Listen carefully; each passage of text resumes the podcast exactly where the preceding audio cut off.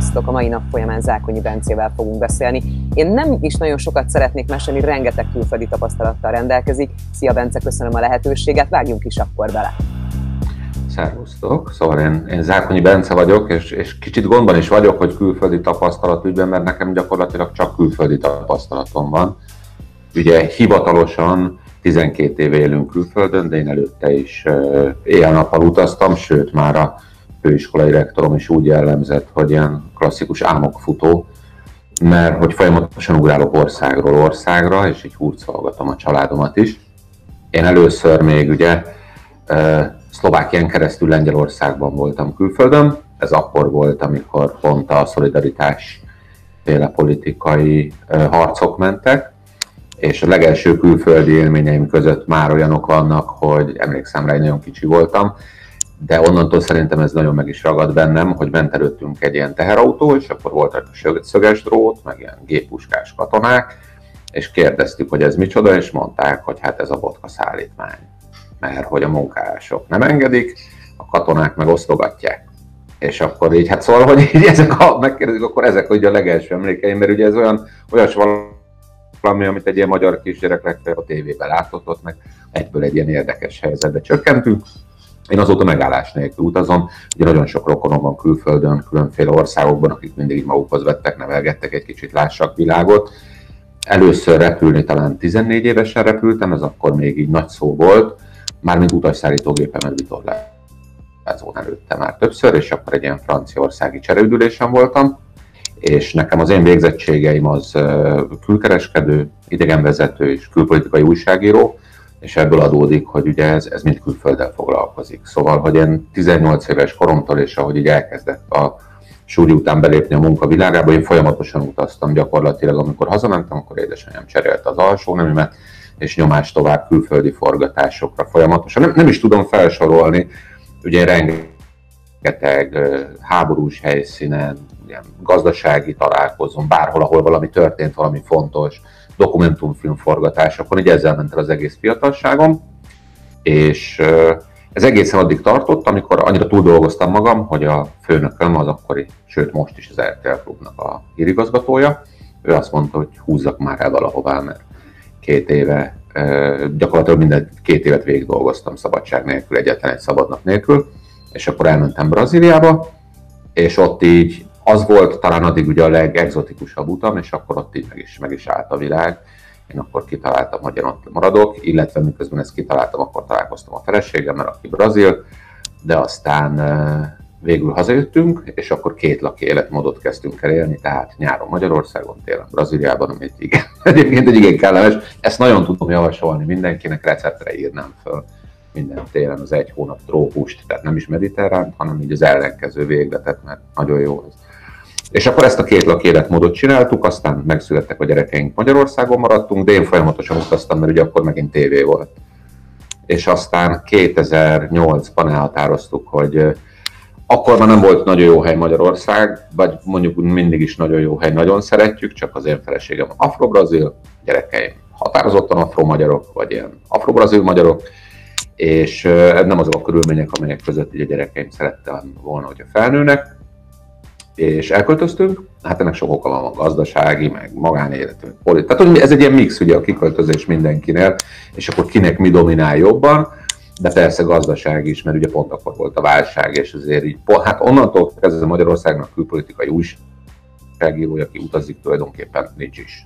Tehát nem csak én, hanem így, ez így megszűnt, mert vagy kiköltözött valami magyar, és akkor az jelentget onnan, vagy, tehát hogy megszűnt ez a, ez a lehetőség, és akkor kiköltöztünk, és azóta hivatalosan laktunk Olaszországban, ott illegális bevándorlóként, aztán legálisként, aztán, aztán Portugáliában egy évet, aztán Brazíliában majdnem kettőt, aztán Máltán négy évet, aztán Spanyolországban négy évet, és most már ugye a családom Lisszabonban lakik, akikkel én teljesen természetesen együtt vagyok, vagy hát így hála égnek, csak nekem annyi munka jött be, hogy az elmúlt három évet azt gyakorlatilag éjjel-nappal hát úgy, mint a riporter lennék körülbelül, de azt is csinálom mellette. Vannak saját vállalkozásaim, meg dolgozom, hivatalos tudósítója vagyok a szlovák rádió magyar nyelvű adásának, a, kisebbségi programjának, a Rádió Pátriának, és ezért én folyamatosan utazom. Tehát területeim elvileg az Ibériai félsziget és Latin Amerika, de más munkáim miatt is, ugye folyamatosan Ázsia, Afrika, Dél-Amerika, és utána vissza a családomhoz, és ezeket a köröket nyomom, de hát egy hónapon belül azért három-négy kontinens mindig van, és most, most van három hónap, hogy egyrészt a családommal vagyok, másrészt elkezdtem végre rendesen szörfözni, tanulni, úgyhogy ez van csodálatos ez a koronavírus. Én bevallom őszintén, hogy igazság szerint így a magán szférámra nagyon jó, nagyon jó hatással van, viszont az üzletem van egy irodám Botswanában, meg van egy irodám Paraguayban, és mind a kettő teljesen le van zárva, és nem tudok kimenni hozzájuk, és ezért most ilyen kicsit azért már így, így mennék, tehát lopnék hajót, és mennék át az óceánon, vagy, vagy nem tudom, de hogy így, így, így menni kéne azért, mert szép lassan. És már nagyon régen nem voltam, hogy három hónapig sehova se utaztam, csak folyó túloldalára hajóval. Kérdésem lenne, hogy feleséged beszél magyarul? Persze, tökéletesen beszél magyarul. Ő ugye a, az első hivatalosan Magyarországra költözött kapuéra és szamba tanár volt, ő ezt a kultúrát ott meghonosította Magyarországon nagyon nagy sikerrel, és ez alatt persze meg kellett tanulni a magyarul, mert ugye minden kapuérás megtanul portugálul nagyon gyorsan, na de addig valahogy meg kell értetni a dolgokat, és akkor ezért ugye napi napi magyarokkal lévő közegben, meg egyébként is nagyon érdeklődik, és ugye mi itthon magyarul beszélünk. Tehát én vele portugálul, de a gyerekeimmel magyarul, és akkor ezért ez egy ilyen osztott dolog, és így önmagától is fejlődik. Úgyhogy nemrég volt az állampolgársági vizsgája elbeszélgetése, és nagyon nagy sikert aratott, mert nem gondolták volna, hogy ilyen szépen magyarul, amire persze inkább ő lehet büszke, mert én közben megtanultam ugye tőle nagyon jó portugálul. Igazából ő nem tőlem tanult magyarul. És a gyerekeknél hogy néz ki? Tehát hány nyelven beszélnek? Mi, mi volt az első nyelv, amit megtanultak? Ezt hogy alakítottátok ki? Ugye több nyelvű család. Mhm. Igen, ők Magyarországon születtek, és a kezdettől fogva az volt a, a terv, hogy a feleségem beszél velük portugálul, én beszélek velük magyarul, és ugye ők Magyarországon születtek. A kisfiam majdnem hat éves volt, amikor eljöttünk, a kislányom három, és a kisfiam az beszél olaszul, ugye angolul tökéletesen, portugálul, spanyolul, valenciaiul, és a kislányom az olasz kivételével ugyanezeket, és akkor ugye mivel, hogy folyamatosan ide-oda megyünk, ezért ők ezt mindegyiket nagyon magas színvonalon űzik, tehát mondjuk jóval magasabb színvonalon beszélnek mindannyian azon a nyelven, mint hogy ezt akár iskolában meg lehetne tanulni így összességében. Ugye a kisfiam most 17 éves, neki ez a 14 iskolája, vagy 15 én nem tudom, és a lányomnak egy kicsivel kevesebb, mert hogy ugye ő később kezdett el iskolába járni. Sokan, amikor külföldre költöznek, akár ugye úgy, hogy több helyre mennek különböző országokba, vagy akár ugye egy konkrét országba le akarnak telepedni. Nagyon fontos kérdés, hogy a gyerekek hogy tudnak ehhez alkalmazkodni. Nektek rengeteg tapasztalatotok van, főleg, hogy ugye ennyi ország és mentetek együtt. Ők hogy alkalmazkodtak ehhez? Tehát hogy látod, hogy mennyire lehet rájuk úgymondván számítani, hogy ez mennyire lesz gond, vagy mennyire tudnak alkalmazkodni és felvenni ugye ezt a ritmust? Én ezt így elnagyoltam az elején, tehát nem érdekelt a kérdés, mert hogy ez az életem, ez van, jönniük kell, csinálniuk kell. És ugye most jövök rá igazából, hogy én, tehát persze az ember követi, mert tudja, hogy mekkora terhet pakol a gyerekeire, de most jön rá egy utólag, hogy, hogy ez hova vezet. És ez, ez egy nagyon érdekes kérdés, mert ugye mindenképpen vezet nagyon, nagyon sok oldalon, nagyon sokat látott embereket alakít ki a folyamatos utazás, Ugye náluk szóba se kerülhet a gyökértelenség, mert minden nyár Balaton, nagyszülők, barátok. Nagyon érdekes ugye, hogy nagyon, ha, az, ha megismeri az ember az ilyen gyerekközösségeket minden, nagyon sok helyen, akkor mindig rájövünk, hogy ez a barátkozás, ez egy ilyen kelet-európai dolog. Tehát ez egy ilyen magyar, lengyel, szlovák, de mondjuk, vagy szerb, de, de nem osztrák, és nem is, nem, talán biztos hogy az oroszoknál is így van, azt nem tudom annyira, de a magyaroknál igen és ezért nagyon sok magyar barátjuk van, oda vágynak, oda szeretnek hazajárni, ugye nekik az az otthon, akárhol is érünk, hiába töltöttek már több időt külföldön jóval, mint Magyarországon, és hogy nagyon nehéz. Ha ennyire gyorsan ugrál az ember, az borzasztó nehéz, mert ugye csak ilyen gyakorlati dolgokat mondok, úgyhogy mindig új osztályközösségbe beilleszkedni. Egy barátság, mire kialakul az idő, és mondjuk mi most már azért hosszabb időket töltünk egy-egy országban, tehát három-négy évet, ez pont elég, de amikor az ember úgy beilleszkedik, akkor már el is megy Viszont ugye, hát most kiderült mindenkinek a karantén alatt, hogy azért lehet számítógépen keresztül is inni a haverokkal. Tehát, hogy olyan ez, a, ez az elektronikus kapcsolattartás, hogy nem veszítették el a barátaikat egyáltalán. Természetesen hiányzik a fizikai kapcsolat, de a beszélgetés, a játék együtt megy, lehet, hogy az emberiség jövője hogy senki nem fog többet találkozni, de hogy ez nem olyan szörnyű, mint ahogy, ahogy elsőre tűnik ez a kérdés, és az pedig biztos, hogy ők sokkal érettebbek a társaiknál, tehát ők, ők sokkal több mindent láttak emiatt, és sokkal többet küzdöttek, mint azok a gyerekek, akik egy helyen vannak, aminek szintén megvannak az előnyei, de beilleszkedésben, adoptációban, kulturális átvételben, és ezek azok a dolgok, amik ugye nagyon számítanak egy, hát egy bizonyos szint vagy cél fölött, ezekben ők nagyon nagy előnyöket élveznek, amivel egyszerűen nem is lehet versenyezni igazából. Ha lehet ilyet kérdezni, melyik volt eddig a kedvenc vagy három kedvenc országod, ahol akár hosszabb távon éltetek? Ö, én hát igen, mi csupa olyan helyen élünk, ahol legyen strand, meg napsütés, meg pálmafák, meg stb. Ez nekem egy ilyen, én nem, nem, nem nagyon szeretem az északi helyeket, tehát ez nem igaz, nagyon szeretem őket, csak nem tudok ott élni, vagy kell ott élek, de nem ez a, nem az a jellemző. Nekem mindig is az volt az álmom, hogy Brazíliában éljek, de ott most nem lehet, mert nem olyanok a, a közállapotok. És Paraguayt nagyon szeretem, azt mindenféleképpen imádom, Európában Portugáliát, de mondhatnám Spanyolországot is, és hogyha meg az ilyen álom, álomhelyeim között, akkor én nagyon szeretem a Karibi-szigeteket, azok közül is főleg Grenadát, de gyakorlatilag mindegyiket, mindegy a kultúrát is szeretem, az időjárást is szeretem, balról jönnek a hullámok, ez nagyon fontos szörfözéshez, tehát, hogy, tehát, hogy ott, ott megvan minden az, amire így szükség lehet, de de túlságosan érdeklődő vagyok ahhoz, hogy így ki tudjak jelölni valamit, mert mindig van valami újdonság, és akkor az lesz a kedvenc, ma oda akarok menni, azt akarom csinálni, abba ásom be magam.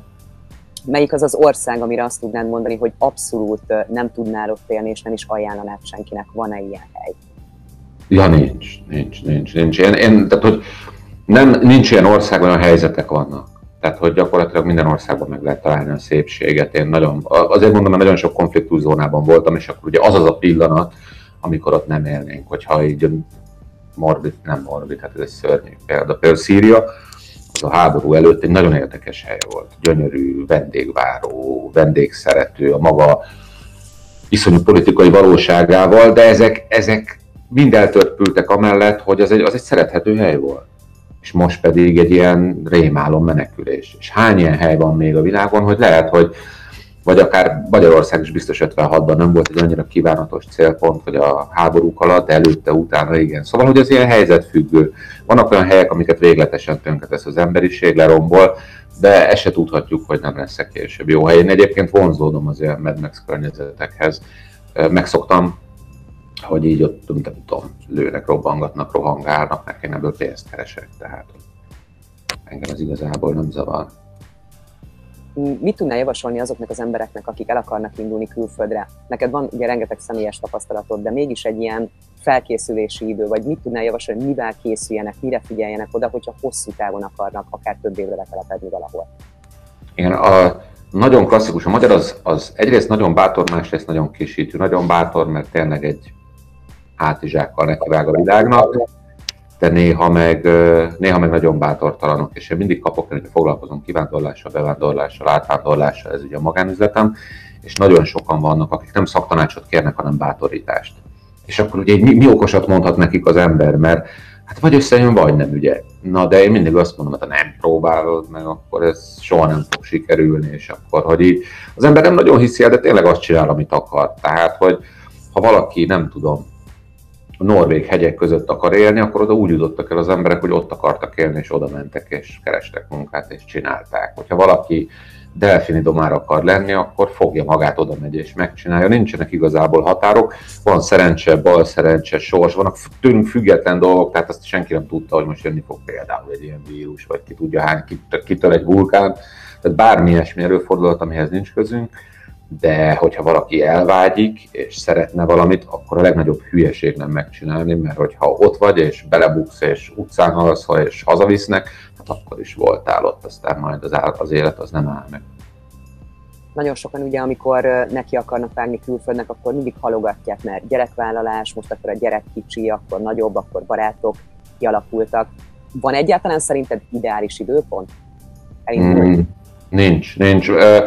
Az van, hogy összegyűlik egy csomó motivum egyszer csak, ami elindítja az ember. Tehát én nagyon, tehát, hogy nagyon irigylem azokat az embereket, akik tudnak tervezni. Tehát, hogy két év múlva elindulunk, és akkor most gyerek, és akkor most ez, és az, és akkor el fogunk indulni. Szerintem így minden összejön igazából, és ezért is van az, hogy ilyen hullámok vannak. Tehát nem csak, tehát az nagyon kényelmes lenne, hogyha azt mondanánk, hogy szeretnék itt élni, és akkor elindulok oda ma, és összerakom. Ez, ez nagyon jó, csak szerintem nem létezik. Vagy egy százalék a kivándorlóknak, mert a több, nagy rész az valójában úgy van, hogy egy big gazdasági válság, egy társadalmi esemény állhat oda, hogy ilyen hullámokban itt kilöpődnek az emberek Magyarországról. Én ezt nagyon régen kutattam, meg nagyon foglalkozom vele, ugye borzasztó mennyiségű ember, de az egész világon így van, és ennek van egy szelete, aki mindenképpen menne, ilyen vagyok én. Tehát én, én, tehát, hogy én mindenképpen utaznék, mert ez a foglalkozásom, ez az életem. Vannak olyanok, akik soha nem utaznának, de rákényszeríti az élet. És vannak olyan körülmények, amik lehetővé teszik. Tehát, hogy, nagyon vicces az, hogy az emberek nem hiszik el, hogy egy vidéki faluból Budapestre felköltözni, az pontosan ugyanaz a dolog, mint Budapestről Londonba, vagy Frankfurtba, vagy bárhova költözni. Nincs különbség, ugyanazok a különféle hivatalok vannak. A nyelvtudás talán az egyetlen, amit tudok ajánlani. Tehát, hogyha valaki olyan helyre megy, amit nem tudja azt a nyelvet, akkor el fogják adni. Nyilvánvalóan el fogják adni, mert rabszolgat, semmit nem tud, életképtelen. Ha megtanulod azt a nyelvet, akkor viszont pont ugyanannyit érsz, mint otthon. Kicsit több teperéssel. Elég fiatalon akkor elindultál. Mit, javasol, mit javasolsz a mai fiataloknak, hogy vágjanak bele, amint lehet? Hogy külföldbe kóstoljanak bele?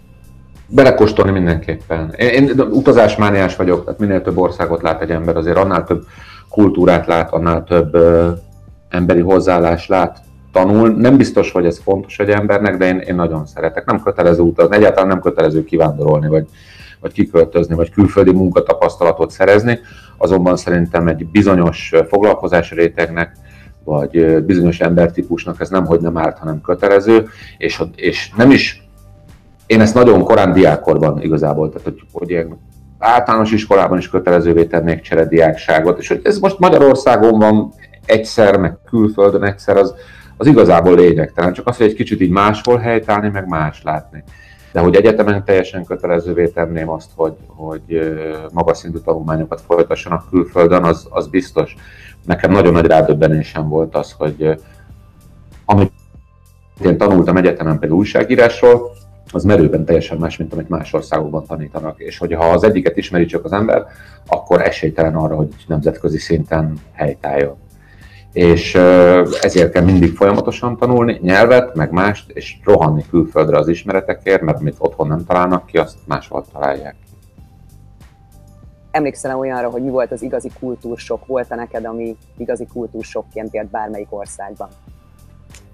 Na, hát én nagyon korán kezdtem el így ezzel foglalkozni, persze nagyon sok ilyen, ilyen maradandó élmény van vannak országok, ahol nagyon máshol élnek az emberek. Nekem az első, mondom az első, ez, pont ez a gyerekkori első volt egy ilyen, hogy egy ilyen érdekes politikai helyzetbe érkeztünk, de annyi egzotikus helyen voltam, hogy nekem ez már így beépült teljesen a, a világomba. Talán Brazília volt az első olyan, ami, ami tényleg így annyira más közegbe csöppentem, de sportolni voltam, különféle faverákba laktam, ott mentem a kapuéra után, az, az ugye ellenkezője volt az én világomnak, nem egy mikrofonnal, meg a kamerával itt kiszállva a légkondicionált jeepből, egy pillanatra megkérdezzük, hogy mi a nyomor, hanem hogy ott akkor ott, ott, ott kellett érnem, az volt az első talán, viszont azóta meg olyan hülye helyekre vetel a sors tényleg, meg annyi dolog történik, hogy már nem nagyon tudok meglepődni. Nagyon, voltam nagyon szörnyű helyeken, amikor nagyon kedves emberek vannak, mint például Szomália,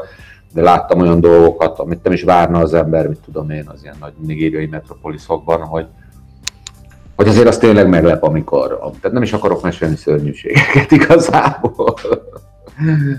Mert hogy a kultúrás, az emberek azok mindenhol kedvesek, aranyosak, csak néha szarul élnek, vagy szar körülmények között.